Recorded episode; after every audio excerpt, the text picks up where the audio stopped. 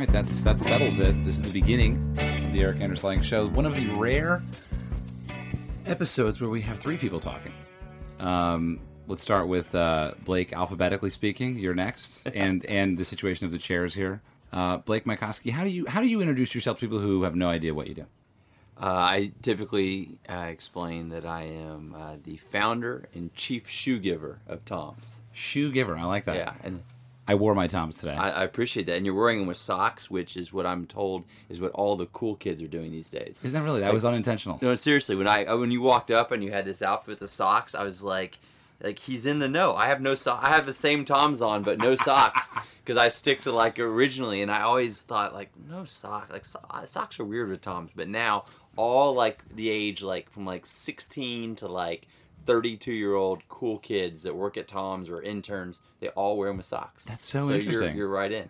You know, I to be totally honest, it was a complete mistake. I I, I put the socks on and then I and then I put the shoes on. I was like, yeah, I should wear the Toms today. That's right. It, Yeah. was, it wasn't planned out. Yeah, you look great. Um, and then maybe you can talk about uh, Mac, who's sitting next to you. You guys have a, a relationship. I'm curious to learn more about that. But Mac is sitting next to you. He's the third member of the podcast today. Yeah, Mac and I met a couple years ago, and uh, he's the founder of UGP, uh, which he's going to get to talk to you about. And uh, I'm a big supporter and mentor and friend, and um, it's been awesome.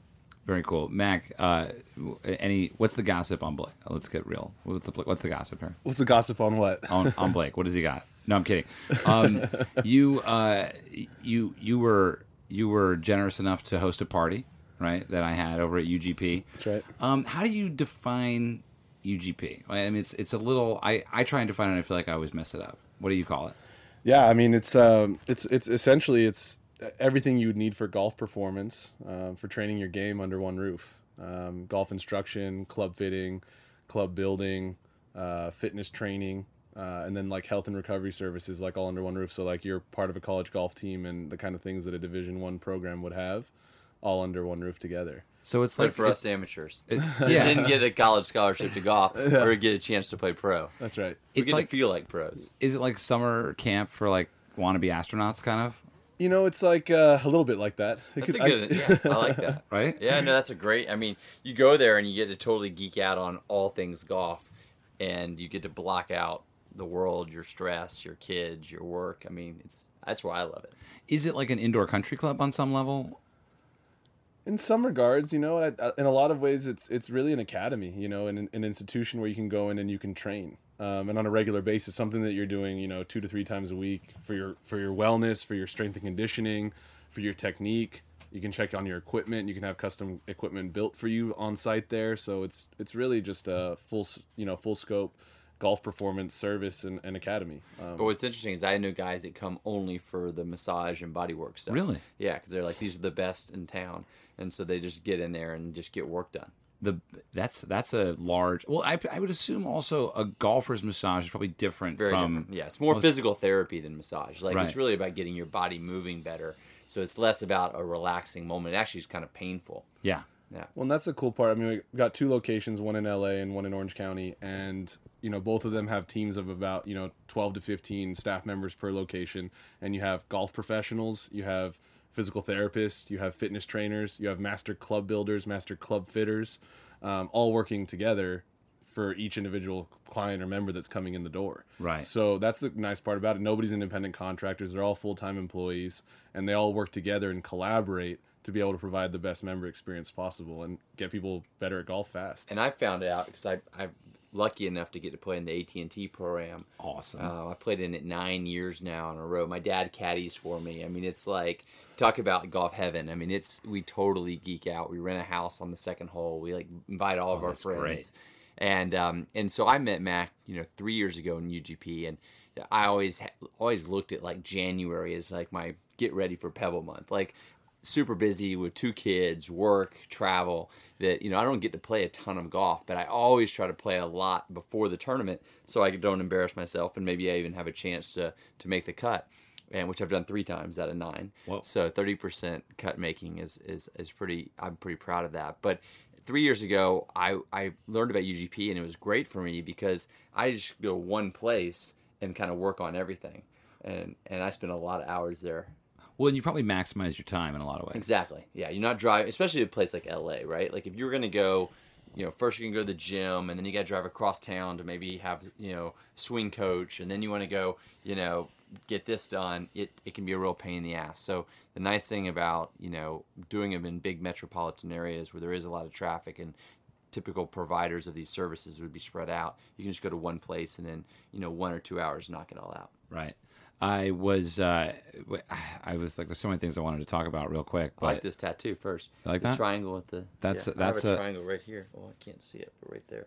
yeah, And my son's name is Summit, so Oh, okay. we- the triangle is kind of Oh, I his like symbol. that. Yeah, this uh, for if uh, this to some people means I'm a lesbian, actually. really. Yeah, but it's that's actually I'm not a lesbian. Okay. I mean, I am. I'm into women exclusively. I don't know. uh, to others, it's a it's it symbolizes I don't drink. Oh, really? Actually, yeah. So sober October has been the last 17 years of my life. Okay. Yeah. So Cool. So it's, is that an actual like universal symbol that like Yeah. people see that they don't even Yeah, it's it symbolizes uh, like membership in a twelve step program, Yeah, which cool. I'm, I don't talk about too much specifically. Yeah. Aside from you know being sober, I also don't do it as much as I used to. But the idea is that uh, the circle is supported by unity, fellowship, and service. yeah. And um, I think that I might have fucked it up actually. It's been a while. Anyway, I still don't drink, so that's the good thing. Yeah, but, that's the most um, important part of It the was story. it was actually the first tattoo I ever got yeah, I love it. and uh, that uh, apparently there's a superstition about getting that because I mean not everyone stays sober. Stay sober, yeah, yeah. So that's yeah, big I have a lot of friends that are sober and, and they're very involved in AA, and it's been an amazing organization. Yeah. I love the I love the the origin story of. It really is good. incredible. and it's kind of one of these few things on earth that is uh, not for profit. Yeah, which yeah. is Yeah, a perfect segue into the next subject. No, I mean that's a big part of your life. No, Sure. seriously. I mean that's Yeah. I, I I couldn't have planned it better myself. yeah. Um, you well, I guess first before we go there because you are a big uh, giver. Yeah. right? shoe giver. Mm-hmm. More than that, I'm sure. Yeah. Um, but you, uh, But I also believe in profit. I, Like I- you got you yeah. got to make money to, to do good in the world. Well, and you have interesting ways of, of uh, breaking down how that works. I've Sure. heard. I, I really like those ideas. But we, we first, have you ever heard that quote from the Buddha about uh, the leather and the road and the shoes? Yeah, it's a great Tell, one. tell it to me. I feel like you live by this in some ways. Yeah, it's great. So there's this great, there's this, this uh, I forget uh, who he was, but this, you know, famous king, and he wanted um, to uh, only walk. He wanted his feet to only touch the most softest leather whenever they, wherever he walked. And all of his people, they were thinking about spending basically all the fortune of the kingdom and, and, and not spreading any of the wealth to the people who need it the most, and like hoarding all the wealth so they could pave all the streets in leather. And and I forget who recommended this, but instead, just with like absolute, you know, perfect clarity, said, instead, why don't we just strap two pieces of leather to your feet, and you will always walk in leather. Right. And so that's, I think the quote is, you know, from the Buddha or from, you know, I forget. But it's, it's it's such a great point is that you know just by thinking things a little bit differently um, you can you can totally change your perspective. Does that relate somehow to how you approach business? Because I mean, we were in the yard here. We're in a teepee right now. First of all, Yeah, we you're in a teepee in Topanga. If you're listening, we're in a teepee in Topanga, which is somewhere between Malibu and Mars. I, I'm not sure. Uh, and uh, but but you know, anyway, we're we're we're in the yard talking about it, and you were saying that you used to live on a sailboat uh, between a sailboat and an air mattress, which you know may not be exclusive, but um, you know, from what I'm understanding, you you have a pretty interesting um, like framework for doing business, which may not be all that quote different, but ends up in a radically different product. Can you is, is, is can you talk about that? Yeah, I mean, my philosophy, um, you know, I started my first company when I was 18 years old, dropped out of college, and I recognized that I had a gift for being an entrepreneur. Um, you know, and as How did you recognize that? because like when I was 19 or 20, people would would label me a, a young entrepreneur, and so I looked up the word. I didn't know what entrepreneur meant. I, lo- I literally looked it up at 19 years old and read, and I was like, yeah, that sounds like what I want to do with my life. Like you know, seeing opportunities where other people don't, creating a business that can then generate you know revenue, and then creating the type of businesses that I could go play golf and it still makes money. Or I could be sleeping and it still makes money. And that's really what being an ultimately being an entrepreneur is about. Versus if you're my dad's a doctor, and so he always says like he's not making money unless he's using his hands. So if he's playing golf, he's actually not only not making money from the surgery that he could be doing, but he also has the opportunity cost of being playing golf or being on vacation. Whereas an entrepreneur creates something that sustains itself and has an economic engine that continues to move whether you're there or not. I think I have to leave this podcast right now. I have to go figure some shit out. so I so so I created this laundry business when I was 18 years old, and it started making money whether I was there or not. Laundry And- business. A laundry business. Um, I mean, backing up just a second. fold? Yeah, kind of fluff and fold, dry cleaning. Backing up a second, I wanted to be a professional tennis player. That's that was my whole life growing up as a kid. Interesting. And so I went to the tennis academy. I moved away from home at age 15. Like I was just myopically focused on becoming the next Andre Agassi. And I was pretty good. Like I was top 100 in the country in singles, top probably 20 in the country in doubles. Um, I went to SMU on a partial tennis scholarship. Like I wasn't I mean, in, in reality, I was never going to be, you know, the next Roddick or Agassi, but I was, you know, a really good player.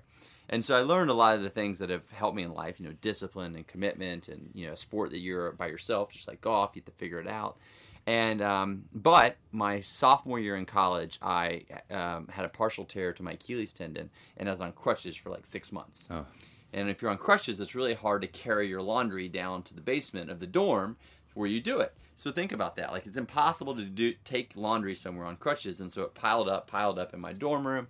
My roommate didn't like it much, and ultimately we came up with this idea that a lot of people don't like to do laundry, so we'll create the first ever pickup and delivery laundry service for kids at SMU. I was just in Dallas, literally two weeks ago, and I was driving by this campus, and the trucks are still running. 22 years later, my first business is still Whoa. going. Now, I sold it years ago, but it's nice to see that this idea I had as an 18 year old, now as a 42 year old, is still cranking out Yeah. and, and doing people's laundry. So that's where it started, and that's when I discovered this idea of creating something and building something that provides service where other people maybe didn't see an opportunity. But besides that, one of the things I loved about entrepreneurs as I learned more about it is the ones that were successful typically made a lot of money. And the ones that I had got to meet in Dallas and that started to mentor me in my early 20s, not only did they make a lot of money, they also were really philanthropic. And I thought that was the coolest thing. Like I just thought this is amazing that you could build something, make a lot of money, have a lot of, you know, nice experience in your life, but then like actually like really change people's lives, whether it's in sub-Saharan Africa or it's in Detroit or it's in downtown LA.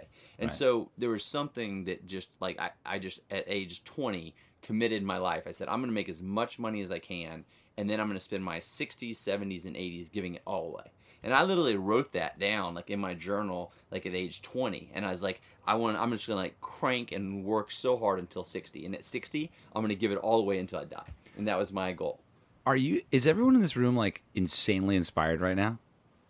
Are you, Mac? Of course. Yeah. I mean, he's uh, he's an amazing guy, and he's it's uh, I love the philosophy. It's uh, it's it's, uh, it's inspiring for sure. Yeah, no, it's cool. I mean, and and it's funny because when a lot of people say a lot of things kind of like that, like, you know, actually, um, a lot of people say a lot of things like that that you can kind of see through on some Sure. level. You know, now Tony Robbins is the one I I hear him a lot, and he's like, you know, one of my favorite things about him is like you just you uh w- the idea is to help as many people as possible. Yeah. right. That's one of his Yeah. Fundamental. walks the walk. Yeah, and and you know that inspires me. Yeah. Right, and and um, yeah, it's cool. This is it's cool. it's So that was the start. But then what really radically changed was when I was 29. I had started a couple businesses, just trying to make money. Some were somewhat successful, some were total failures. But at 29, I was down in Argentina and I saw all these kids that didn't have shoes, and I was um, I was really like I had like this desire to help them, but I didn't have the resources yet. I hadn't made enough money to really help them philanthropically. Um, and so the idea I had was, you know, what if you actually combined the two life plans, like the zero to 60 life plan of making money and the 60 to maybe 90 life plan of giving away money. And at 29, at 30, you know, right before I turned 30, what if I just combined them now? And so I create a business where I try to make money, but every time I sell a pair of shoes, I give one to a child that doesn't have shoes. And if I could build a for-profit business doing that at the same time of helping people, then I wouldn't have to wait till I'm 60 to have that joy of giving. And it was a really small idea. You know, I came back with like 250 pairs of shoes, just like the ones you're wearing right now, in like duffel bags, making them in people's garages in Argentina. And, you know, I had no idea that it would become what it has become. But when I started Tom's, it was like, okay, like my goal is to get maybe a thousand kids a year a pair of shoes, and I'll go to Argentina and give them away. That was the goal. That was a the goal. Thousand. A thousand. What number are you at now? So we've given 87 million. 87 million, yeah. That's insane. Yeah, we might hit 100 million next year. Wow. So, yeah, it's it's it's blown away anything that I imagined. So Um, I guess I, I want to make sure. Hang on, where are we at here? We got uh, yeah. Everybody, hang on a second. We're going to go to a quick ad, and then I'm going to ask him about golf. Everybody, stand by. Hey, Sklar Brothers here, Randy and Jason, and we have a couple of podcasts. If you you know them or you don't know them, check them out. We do View from the Cheap Seats, which is sports and comedy, and we have a podcast called Dumb People Town, where we break down stupid behavior done by stupid people in this stupid world of ours. It is hilarious. Check them both out, and now check out this podcast. Yo, all right, the Adidas, y'all, get into it. I know you may have seen those sick NMDs that I was wearing the other day, the Gore-Tex jams.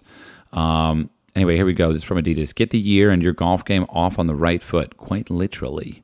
We all know a good golf swing starts from the ground up, and luckily Adidas has you covered.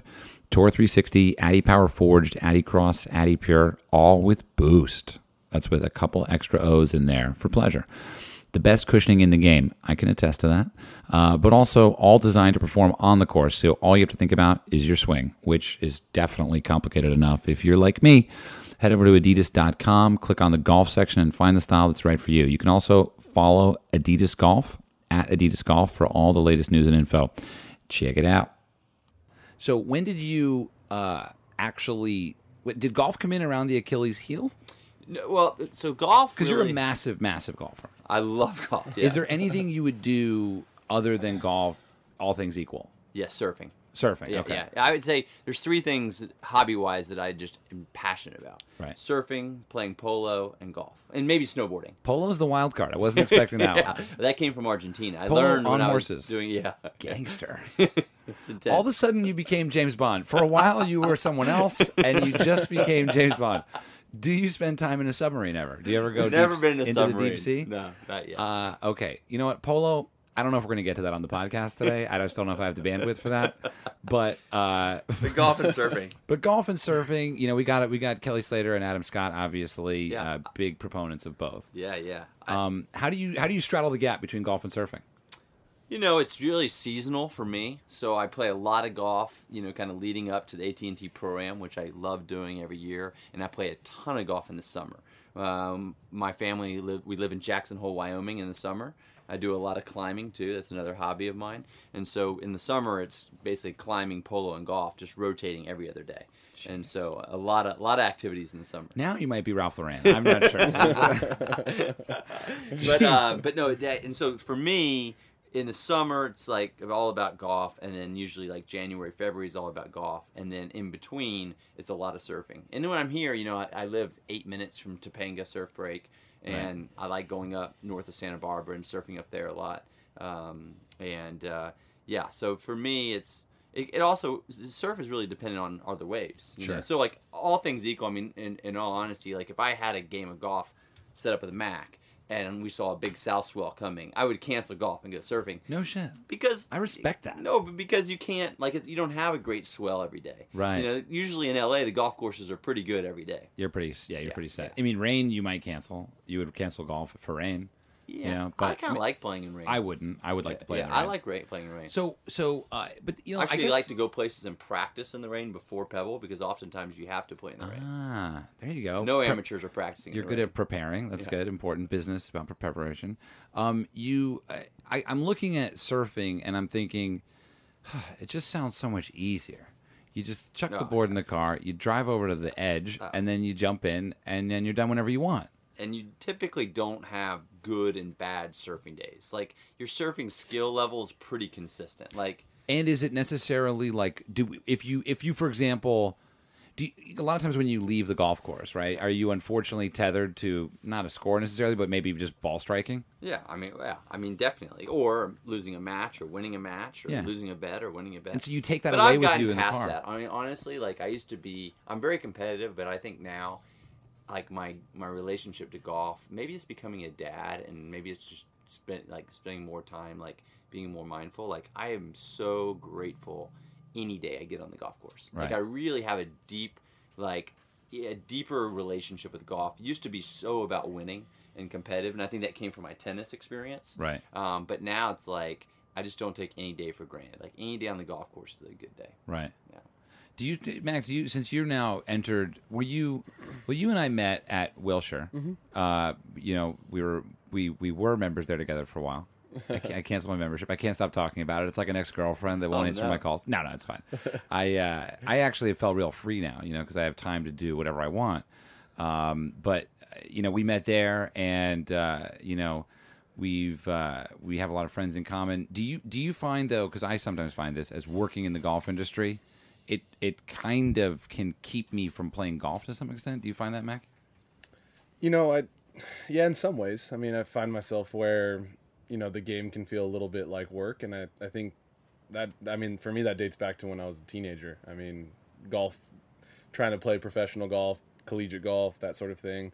Um, you know, grinding on the range. So the burnout was pretty strong for me as a teenager. Um, Yeah. And uh, I went through that whole program. That's kind of why UGP exists. Is is uh, you know when I was I was also like Blake too, trying to become a professional athlete, and I went to IMG Academy and trained there as a kid, and um, went through the process of you know Can you explain IMG Academy for people who don't know what it is? IMG Academy is basically like uh, that is like NASA school for like the real Neil Armstrongs. It was yeah. I mean, that's kind of where the first ideas of UGP even came to my mind was having you know golf instructors and fitness trainers and physios, and we had you know competitive co- competition planners. We had you know golf psychologists there, um, and we just practiced every day. You'd go to school from you know eight till you'd go actually you'd start out at the IPI dome, which is their integrative physiology dome. You'd go and work out with all the other athletes at like six in the morning, and then you'd go to class from like eight to twelve, and then they'd bus you in dri- to the driving range. Now they have a course on campus, but bus you on the dri- to the driving range, and you would practice until you know six seven o'clock, and then we'd get back to school. You'd have study hall, and you'd go to bed. I And mean- it was just uh, repetitive like that, just preparing you for college sports and for the professional. Does that sound? As, is that as fun as it kind of sounds? You know, I the academy was awesome. I mean, I made friends from all over the world. You're there with like people from Spain and Korea. You, I mean, it's just like this international academy of It's, it's elite. You can't was- just get in. Yeah, it was incre- it was an incredible experience. You can just get in. You could just pay to get in. Dang. Um, you know, and it's really expensive. I think it was like maybe 35, 40 grand a semester. Whoa. Wow. So um, You got to make some cuts. there, they had some kids on scholarships there, like you know, um, like Casey Wittenberg, who Okay. had the lowest finish as an amateur. I think um, Paula Creamer was there on an, also Really? on a scholarship. Um, and so, but yeah, it's just you know, you're it, it is amazing. It was an amazing experience, and it, it came to fame from the tennis academy from Nick Bollettieri, and then and then David Leadbetter came in and built his academy, and then IMG's you know completely taken it over, and I don't think they have any labels of instructors there anymore. Um, but when I was there, it was the David Leadbetter Academy. But yeah, it was it was incredible from the standpoint of you know getting that kind of exposure and training and and training with all the best players. I mean, I was working with Gary Gilchrist at the time, who was the lead instructor, who still works with Paula, Okay. and um, Julieta Granada and all these different players, LPGA Tour players, and um, Michael Campbell had just won the U.S. Open. Okay. And so you're you're you're going to take your golf lesson, you know, you're which is almost like twice a week kind of thing. Jeez. And um, Wow.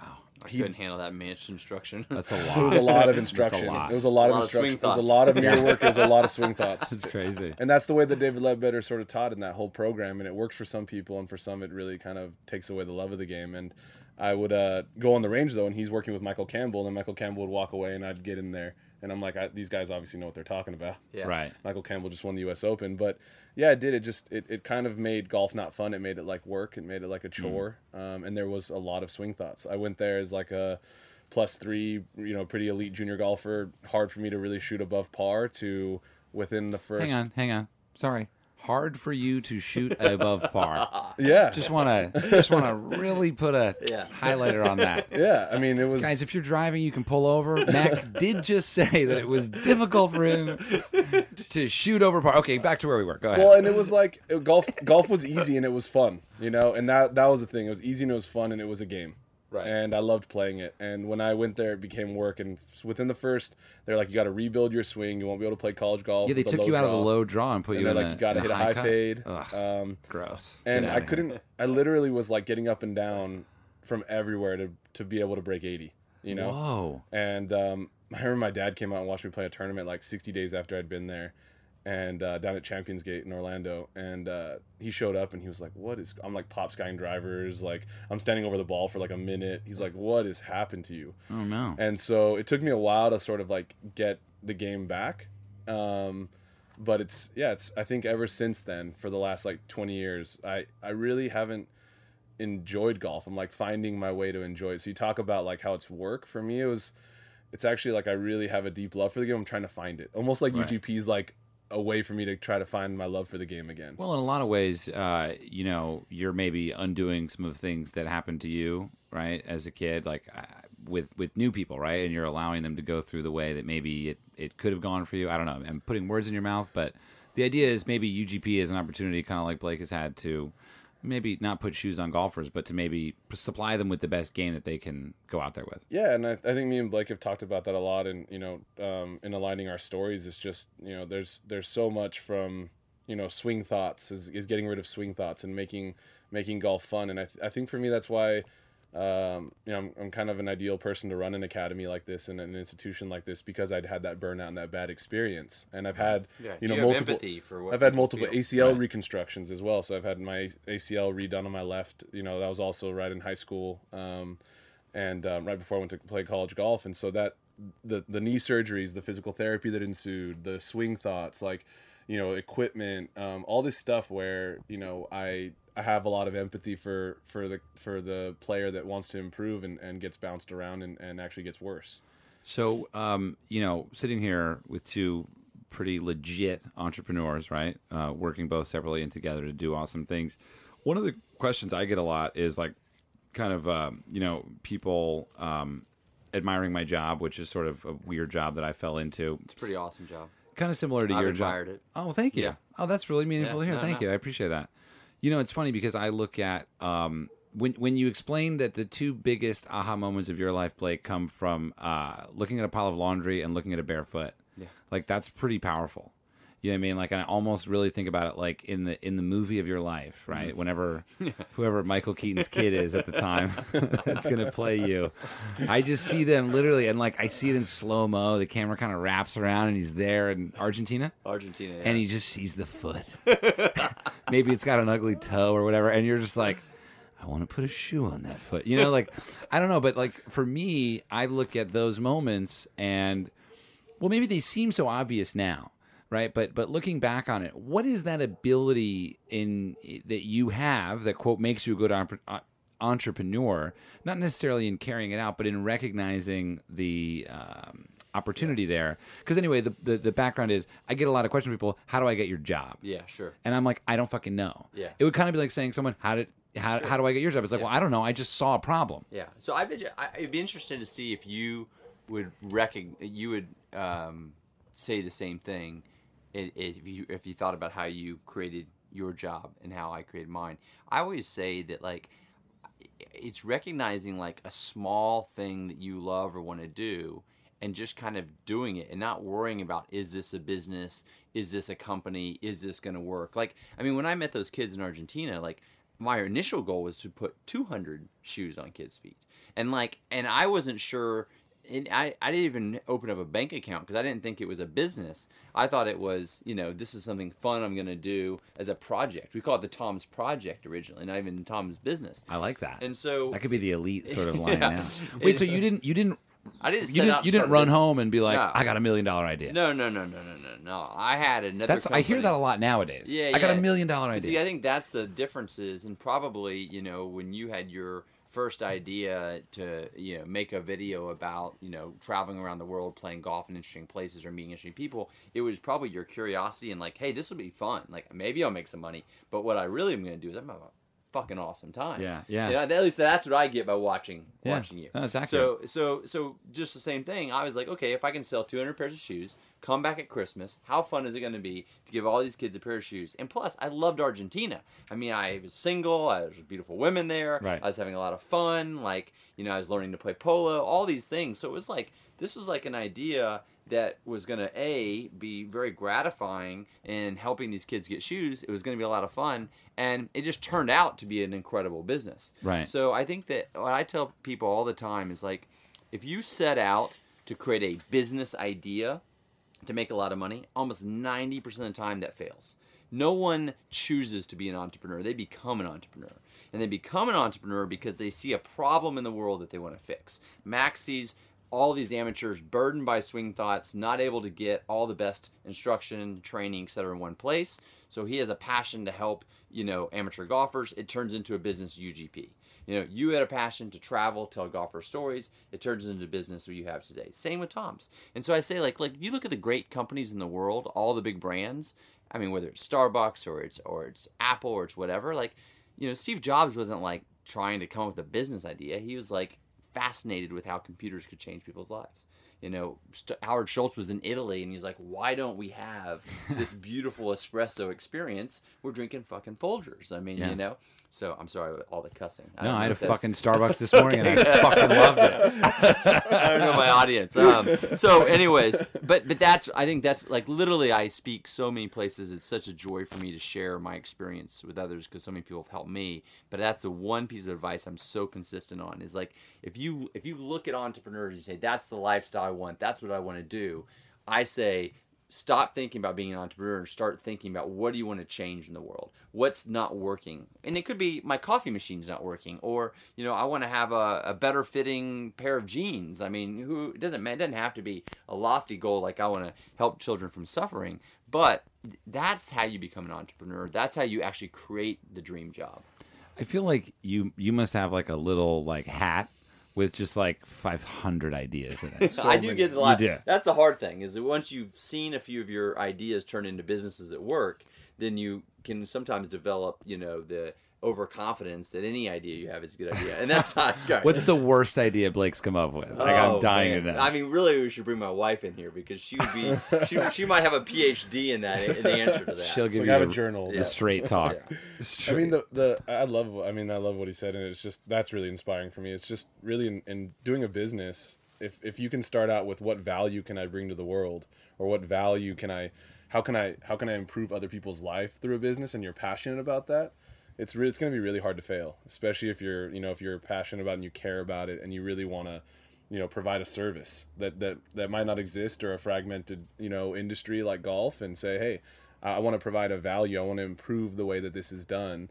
And um, obviously, you got to have some talent behind it, but if you and, and some experience. But if you care and you're trying to make people's lives better, um, then it's just a constantly getting that feedback and refining the concept as you go along. Right. I mean, Um, I have another example, and it actually is golf related. So my brother worked for me at Toms. Like he was one of the very first employees, and he saw the whole thing. I mean, the good, the bad, the ugly. I mean, he was sleeping on the couch doing customer service, and you know, after doing that for many years, he decided he wanted to go off and do his own thing. He loves golf, and one of the things he is like spends all his money on is every year buying a new driver. Right? they come out, he like can't. Literally, he cannot keep himself from buying a new driver, even though it's six hundred bucks. Right? Right. And so he came up with this idea. He launched it like four months ago. It's called Dollar Driver Club. Oh snap! Did you heard of it? You've heard of it, yeah. I'm so, into it. Yeah, have you heard of it? I know. Dollar a day, and you literally can have any driver, whatever shaft, everything you want. And then if you don't like it, you just send it back and he sends you a new one. So you never have to buy a driver again. What? But that came from his passion. He wasn't thinking like, "Oh, I want to come up with a great business idea." Like, I don't even know if it's going to make money, Right. and I don't think he really knows yet. But it was like, I just want everyone to have the best driver and not be so stressed about putting six hundred dollars on their credit card. I mean, I don't know about you, Mac, but I don't pay for clubs, and I would join the Dollar Driver Club. Oh yeah. Like, I just think that's a great idea. Like, I mean, for Ty- lease any Tyler, driver. he just wanted to have the newest driver every month. So That's Yeah. awesome. Yeah. But that's I mean, you build the service because you you know there's a void that you feel is there, and Yeah. and, and yeah. What, what's the movie where they say see a need, fill a need. What is that? It's like a cartoon movie, isn't it? Oh, um, It's like well, I, I don't know about that, but I think in Field of Dreams, build it and they will come. Ooh, that's a good one. Right. I need to rewatch that. That's a great movie. Um. Okay, Blake. Why? What? What do you get out of golf that you don't get out of any other thing? I mean, because surfing must give you a lot. I don't polo. I don't know what the hell's going on. I don't, I'm afraid of horses. I'm allergic to them. I, Oh. I can't talk about horses. it. I'm I just can't- afraid of horses. I'm terrified of horses. If you're not afraid of horses, are you afraid of horses?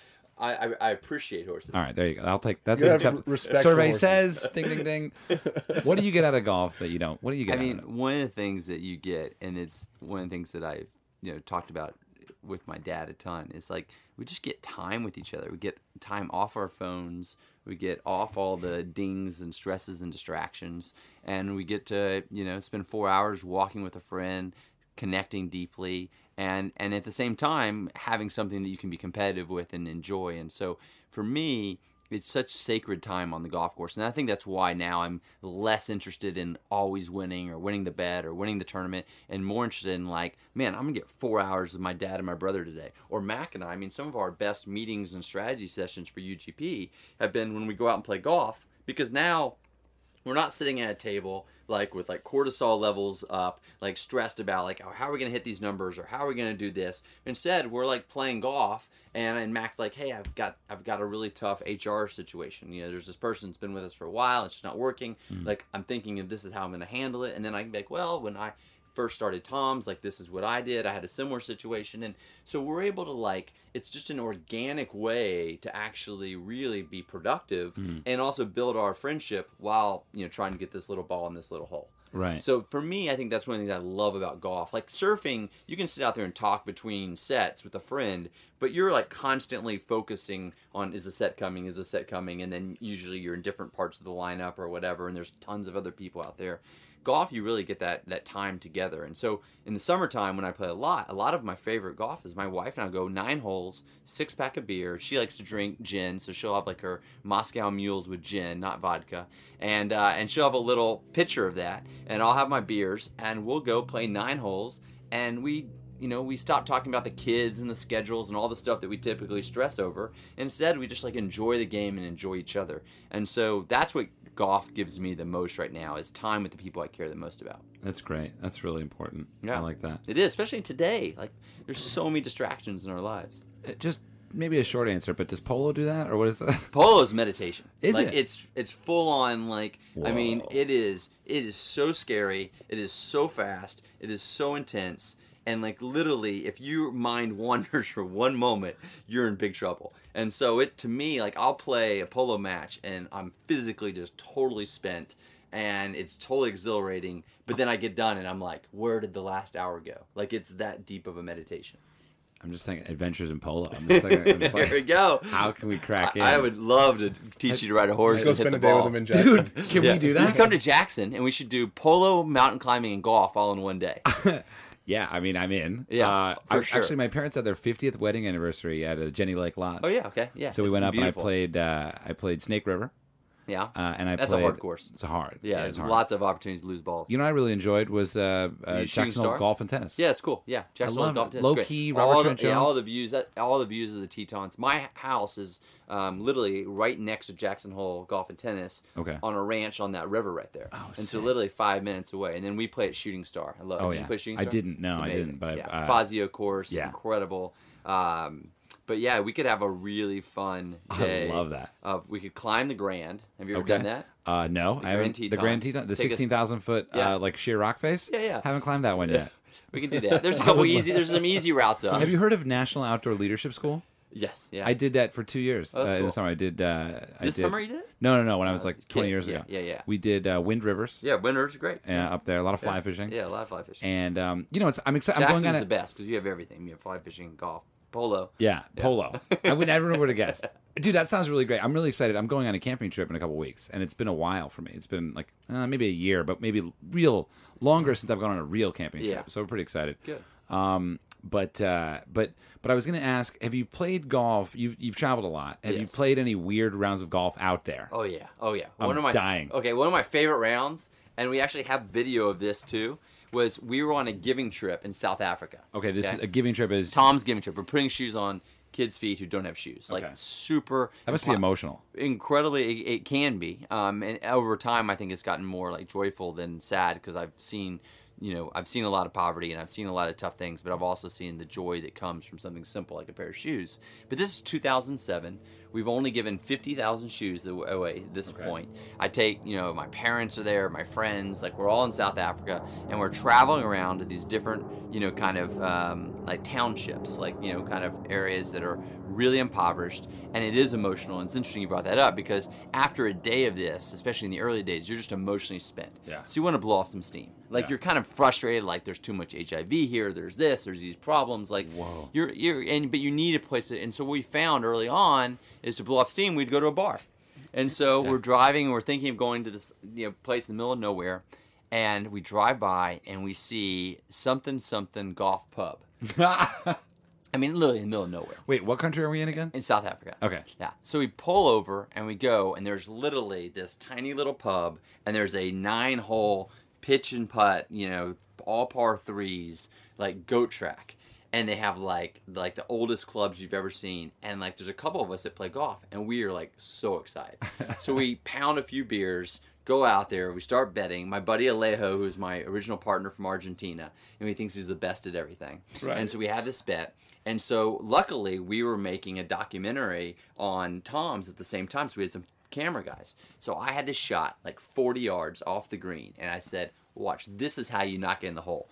True shot, hit it, bounce, bounce in the hole. And we have it on film. Amazing. At this course. And literally it's like one of my, I saw the documentary screening. It's actually going to premiere, I think, next year. Oh, exciting. Um, so it's not out yet. But I saw a, um, a cut of it the other day, and it's in the documentary. I'm like, yes! I don't care what else is in there. The greatest shot ever on the most. But that course is like one of those places. Like I don't know how you would ever find it, but Right. it exists, and it was like it was like it was given to us by the golf gods because we all needed that break from how intense of a emotional day we had had. Yeah. I could just see the scene where you're like sitting there like in a 90 minute screening with all these like technical aspects of Toms and you're like, uh, I just have one note. I would look at that shot of me chip in. Can you put that back in and put some real triumphant music under it? Dude, that's so cool. Yeah, That- so and- that's one of my best memories in terms of like just totally random. The second one is, and this one actually is also on film, is my sister and I were on the TV show The Amazing Race. yes, I remember. Yeah. And so season two, and uh, in The Amazing Race, we were in Namibia. I think that's right. Yeah, Namibia. is there Namibia and Namibia? Was there- or maybe it's Namibia. I don't know. You're probably getting it right. I- but we're in that country, A lot of that countries is in in Africa. Africa. That's very hot. Um, actually, you know what? I'm sorry, we weren't in Namibia. We were in um, Australia. I mean, we were, to be we fair, Coober Pedy. to be fair, Amazing Australia. Race is like, wait, you were in Coober Pedy? Yeah, yeah. What? So this is it. Yeah, yeah. So Coober Pedy is the hottest place on the planet. I've been there. Oh, you have? Yeah. Have you played the golf course? Dude, we just released the episode of Coober Pedy, like, uh, you know, in uh, in October on the black when- sand Yes. golf course. Yeah. So we were on that Amazing Race, and so one of the challenges on the Amazing Race was you had to play three holes. And in Cooper No. Pedy. yeah, and it's like 140 degrees. You're literally your skin is getting burnt off you. You were in the summer there. You were Yeah, in the we're in our January. winter, January, So it's, their it's summer. the hottest, yeah, hottest time Uh, possible. flies everywhere. Yeah, it's so nasty. so this is also on. You can get this from CBS. So my sister, who learned to play golf from my dad too, that's where it all came from. My dad just loves golf. Um, she doesn't play much, but my dad taught her to play as a, as a small girl. So it was her turn for the challenge, and I'm thinking, please, Oh, I need to be hitting this golf shot, not you. yeah. And she hits this like 130 yard shot, like perfectly, and it bounces up and goes right next to the hole. I hit it in the putt, and then we go on to win that challenge. Amazing. So those are the two most odd and triumphant golf experiences I've had, and uh, yeah, and they're and, we're, and they're both documented on film. Yeah, I uh, I I don't know I, I want to see your people. Coober Pedy episode. I'll show it to you, dude. Yeah. I'm, I'm excited for you to see it. It's actually um, one of my favorite episodes I've ever done, really? and it was one of those one. I don't know, man. I mean, it's weird because we went in and we were on a time crunch. Yeah. Um, I was very uncomfortable. The heat. Yeah. We Were were even there in the wintertime. yeah. Uh, it was our. It was uh, May for us, so it was Oh. like. Uh, So not as hot as it when I was there. no, not even nearly. I mean, it was crazy. Like I was like, "What do you do with the flies when they're bad?" And he was like, "We they wear fly nets on their face." yeah. I was like, "Oh This god." so Sounds intense. pleasant. When you meet people from Australia and you tell them you've been to Coober Pedy, it's like Oh, you get so much credibility. They're like, "Really, you've been there? Like, tell me about it." And then you Yeah. tell them about the opal mining. Yeah. You tell them about the golf course, and they're like, oh, "Shit, you've been there." So here's a detail about Cooper Pedy. Uh, do you know that they have reciprocal rights with the old course? No. Swear to God. Come on. So the R&A, yo, it's the weirdest thing ever. The R&A came down to, uh, they were in Australia, like back in the day. I, I don't know the purpose of the visit. It was probably like something to do with Royal Melbourne or, you know, Yeah. I don't know, New South Wales or something. And anyway, they, they're in Coober Pedy because it's a tourist attraction. Yeah. And the opal used to be a huge business, like mining opal, which is this like iridescent stone or gem. Yeah, or- yeah, yeah. I don't even know what it is. But anyway, now it's just a tourist attraction, and you're like, what is this? You know, it's not worth anything. But the R&A, they were there, and they were like, we would like a mine. And they were like, well, we can help you with that. We would love reciprocal rights to the old course. Really? Have you the Augusta members gone? that would be really good. Have you played Augusta? Once with my dad. It was amazing. Yeah. Um, have you played it, Mac? I haven't. Come on. No, come on. Get up our level. um, that's hilarious. I have not met anyone really who's who's like played Coober Pedy on a reality show that's really good. First of all, The Amazing Race is a legit show. Yeah, yeah. Like it's you need It's you so need like a towel around your neck to watch it. Good. Or played. You know, when you're talking about the nine hole South African course, what it really touched for me on is this idea that the best adventures really are hard to plan. Yes, they're they're really hard to plan, and that's that's one of the things I love about you know Toms like on these giving trips. Like we go with the purpose of helping people, but we always get into crazy adventures, whether it's in Nepal or Peru or Guatemala. You play golf in Nepal? I didn't play golf in Nepal, but I did some like crazy meditation stuff like in the Himalayas that I never would have planned. Right. But we were there helping people with Rishikesh? eyesight. Yeah, Rishikesh. There you go. Yeah. Um, This guy. Jesus. I went to Rishikesh on my on my honeymoon. Actually, yeah, that's a whole nother story. Yeah. Jesus, you you are one of the few people that needs. And a I played elephant polo on my honeymoon. Did you really? Yeah. So let's talk polo. No, I, so I, okay, no, we're gonna we're gonna circle back for polo. We'll do that in the summer. Um, we, we, we gotta we gotta we got a few more minutes. Uh, Mac, what have you had any crazy golf adventures in your life? You you grew up in West Texas, playing in the wind, Yeah. hooking around a low draw. You you've come over to a fade. Now what? It- it- what, what I don't know what it does now. Do you- have you had any wild traveling golf Well, you know, growing up on the border there, obviously in El Paso, was uh, Right. Juarez is right there, and and um, my whole. Wa- Juarez, for those of us that uh, I know. I tried to do. I tried to make it as. as That's right. So Juarez is this town. If you're in El Ciudad Paso, Juarez. it's Ciudad Juarez. if you're in El Paso, you're in America, and there's the Rio Grande right there, the, the big river. If you're speaking Spanish, I and right over it you see Juarez, which is literally it looks like a flaming mess. I mean, I grew up on the 15th hole of El Paso Country Club, and my my house, my mom's house, is probably 15 minutes from the Mexico border, eight minutes to the New Mexico border, but it's in Texas. Right. So there's some houses in our neighborhood that are in New Mexico and in Texas as well. So you really have that blend of New Mexican culture with Mexican culture with Texan culture all in El Paso. It's a really interesting place. Wow, new meaning to Tex-Mex, I guess. The what whole is Tex-Mex. Tex-Mex, by the way? What is it? Is it, is It's it just it's uh it's a bunch of cheese, cheese?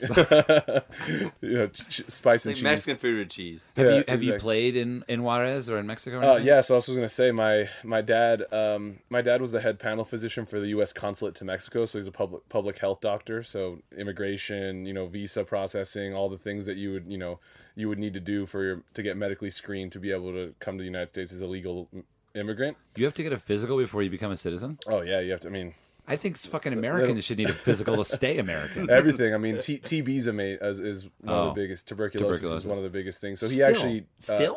Des- oh yeah, it's a big thing in developing. Designed and constructed the largest open air tuberculosis clinic. In the I world. just saw Blake make 180 million dollars. I, I saw him. I, ju- I just watched Blake look up and to the left of the teepee, and he actually just was on the prices right. Um, so my so so my dad um his father was um the first panel physician for the US consulate to Mexico. So I grew up with like, you know, the clinic is in Juarez and we would I mean, I would I'd go there probably once a week. Christmases were always in Juarez. My grandmother lived there. Um our wait, whole so family. she lived in Juarez, but she, uh, but she wasn't a citizen. She was Mexican citizen. My my grandmother's from Guadalajara and my grandfather's from Manzanillo, Mexico. And Right. so um and um and then they came to Juarez and started this clinic and he was like a uh, really an interesting doc. His story is crazy. I mean, he was an orphan um, that became a physician, became like a pretty famous physician in Mexico, and all five of his kids became professionals. Um, Kind of its own Cinderella story. it's amazing. Like he was an amazing. He, I think he spoke like 10, 11 languages. Um, he was just incredible. I mean, he was like kind of raised by the Communist Party too in Mexico. The intellectuals in the back in the day in Mexico were com- socialist communists. So Is that cool? I'm thinking cool. it's interesting. He was Sounds ama- cool. I mean, he was such a. I mean, he was a really interesting guy. He's half Scottish. No Um, shit. Yeah, his father's name was Caleb Aurelius Todd, and so weird Mexicans with the name last name Todd. So my grandfather was like an incredible man, and so um, I would love to see a photo. I have, yeah, he's Yeah, actually my you he's, he's my he's my screen. That's his statue. Oh, well, fucking hey, that's Yeah. like I've never had that come up so fast. Yeah. Wait, this is a bronze bust. It's At the clinic. It's not just a photo. Have you seen this? Oh yeah. At his clinic. Can we get a? Um, I don't know where this is best. Maybe right there. Yeah, that's Caleb Aurelius Todd. Well, that was his father. So his That's name his was fa- Oscar. Oscar. Todd. Mhm. Okay. Wow. Yeah. And so he was a, he was an amazing man and a big inspiration as Watch and an the uh, entrepreneur. watch the mic there. Just try to. as an entrepreneur, as a physician. I mean, he was a he was an awesome guy. So my father was the only uh, doctor out of the five kids, and then he you know took over the clinic and and and was in that. So I was a mem- we were members at uh, Juarez Country Club, Campestre Juarez is called. No way. And so yeah, really amazing caddy program, like really interesting experience. And so growing up I would up, love to go there. oh, it's it's really cool. Is this the same? Uh, forgive me. Is this the same location that was used in Sicario? Yes. It is, right? Yes, like I mean That that, that, border, I, would cross that bridge literally sometimes twice, two to three times a week. Did you watch Sicario and were you like, oh my god? Oh yeah, I mean I remember sitting on that bridge so many times. It was all filmed right there. The Such a shooting scene at the at the top of the bridge. Such a good That's movie. kind of where my parents met at the top of that bridge. We I didn't even uh, see that. I haven't seen it. Oh, it's, It's- so it's good, awesome. dude. Y- Yeah. If you no, you I, got- I see it pop up on my Netflix thing all the Oh, time. dude, it's it's a real film. Yeah, and just make sure you watch it like when you know, you got to have the sound. yeah, yeah. It's all. It's, I think it won actually an audio award No- because the music, the, the the audio effects are intense. It's intense, yeah. But that's I, you know, Sorry, I well, it's 2010 when the violence got really heavy. On on that note, is uh, I mean, my family was paying like something like two two million dollars a year for security detail. We'd have What? armored cars to go to lunch and to dinner and to go to the clinic. Um, you know, caravans. You know, they'd have in front and behind us, flanking us, bulletproof bulletproof doors. So Yeah, it got heavy. Um, it got heavy. There was a curfew at like eight o'clock. Um, Why my, da- my dad got my dad got hijacked his car, and they even made all the they were all former Isra- Israeli military, the security that we had, and they like you know com- took all of his took all of his stuff and left him on the side of the road. I mean, it was it was really dangerous for a while. So Yeah. growing up, though, I mean, we would go over all the time, play golf. We'd go to dinner.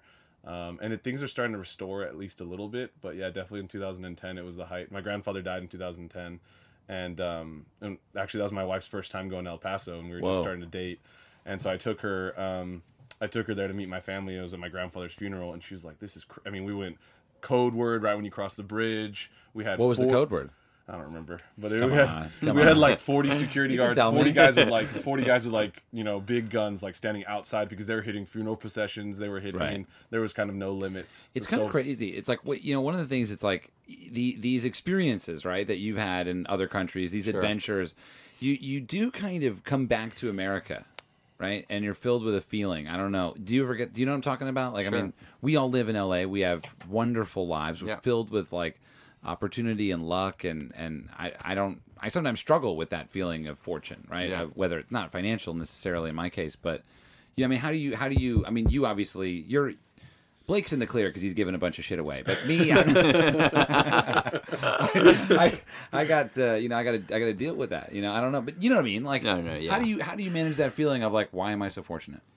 I think the, the the thing is, is I try to you know frame it of you know to much uh, that has been given there is great responsibility, and so not to make it real heavy, but I try to say, okay, I've been given a lot of blessings well before you know we had you know the kind of financial success we've had, and and so how can I you know use that you know that those blessings to also be responsible and help others, and you can do that in small ways. You can do that just being kind. You can do that by letting someone in on the freeway. I mean, there's so many simple ways. It doesn't have to be some huge thing you do. But I think that that's the way that I've always looked at like how can we, how can we, you know, kind of um, be in a state of enjoying our lives because you, you know I think we really are truly set on this planet to enjoy what we've been given, but at the same time understand that not everyone has been given the same opportunities. And how can I help someone? And it starts with little, and sometimes it grows into bigger things like Toms. But you know, anytime you're helping someone or having that mentality, I think it it allows you to kind of the the balance to work with all the stuff that you get to experience. But it is it's hard. I mean, there's always an adjustment period when I come back from a giving trip. you know. And I can't wait until my kids are old enough that I can take them because I think that's going to be one of the greatest things I can give them is like perspective of like we live in this this this fairy tale life here in Topanga, but you know it's not how everyone's living, and and and so there's a lot that you're you're going to ultimately be responsible for. Yeah, and well, some of my favorite quotes have been around the idea that, uh, you know, just the incredible ex- educational experience, right, of travel, and Yeah. and just how you can't replicate it, and you'd be better off, you know, traveling for a day than studying for years or something. Yeah, no, that you learn so much, and I think that unplanned nature. It's like having like a general idea of what you're doing, but then letting so much of it just unfold and being open to that spontaneity. Uh, it, those have been my best travel experiences for sure. Yeah. Uh, well, we gotta we gotta uh, wind it down here. Any uh, any other any topics really quick before we end, or should we just say goodbye? I mean, I always do that, and then you know, usually we end up going for another like hour. so. I know. I wish we could. going for a I while. wish we could. Yeah. Well, I, we definitely have to continue this. I feel like this should be part one. I love there's, it. There's a lot. There's a lot to be experienced. Yeah. Uh, you know, the teepee's nice, but it would be nice doing this on a portaledge on the side of the Grand Teton.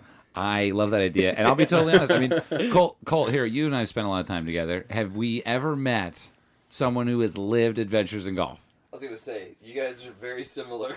Right. I've never, I've never seen anything like that. When, when you can say a uh, when you can name a town in Nepal that you've been to and be like, oh yeah, that place. That's when you know you're on the same level. that. Uh, do either of you guys have any questions for these guys? We got, we got, uh, literally, we have uh, four minutes left. Hit them quick. Uh, yes, one no. always is. What are you obsessed with right now? Ooh, I like that one. What are you Well, obsessed? I'm obsessed with my blood glucose levels. Oh, yeah. I um, about two days ago injected my stomach. It's a, you know we got it on the. Uh, I'll, t-. I'll reflect people Yeah. to the video because we got that right. Yeah, yeah. If so if that's what I'm obsessed with right now is understanding what foods are affecting my blood glucose. if you're interested in the next level, is this even legal, Blake? yeah, Is it- totally legal. Is it? Totally He's got he's got like. Did you ever see Terminator? Uh, uh, what is it? Not Terminator. Um, uh, Red Planet, where Arnold Schwarzenegger has the jewel inside of his nose. Yeah. He has that on his stomach. Anyway, you can we have it on the vlog. He's you can see images of it. Mac, what are you obsessed with?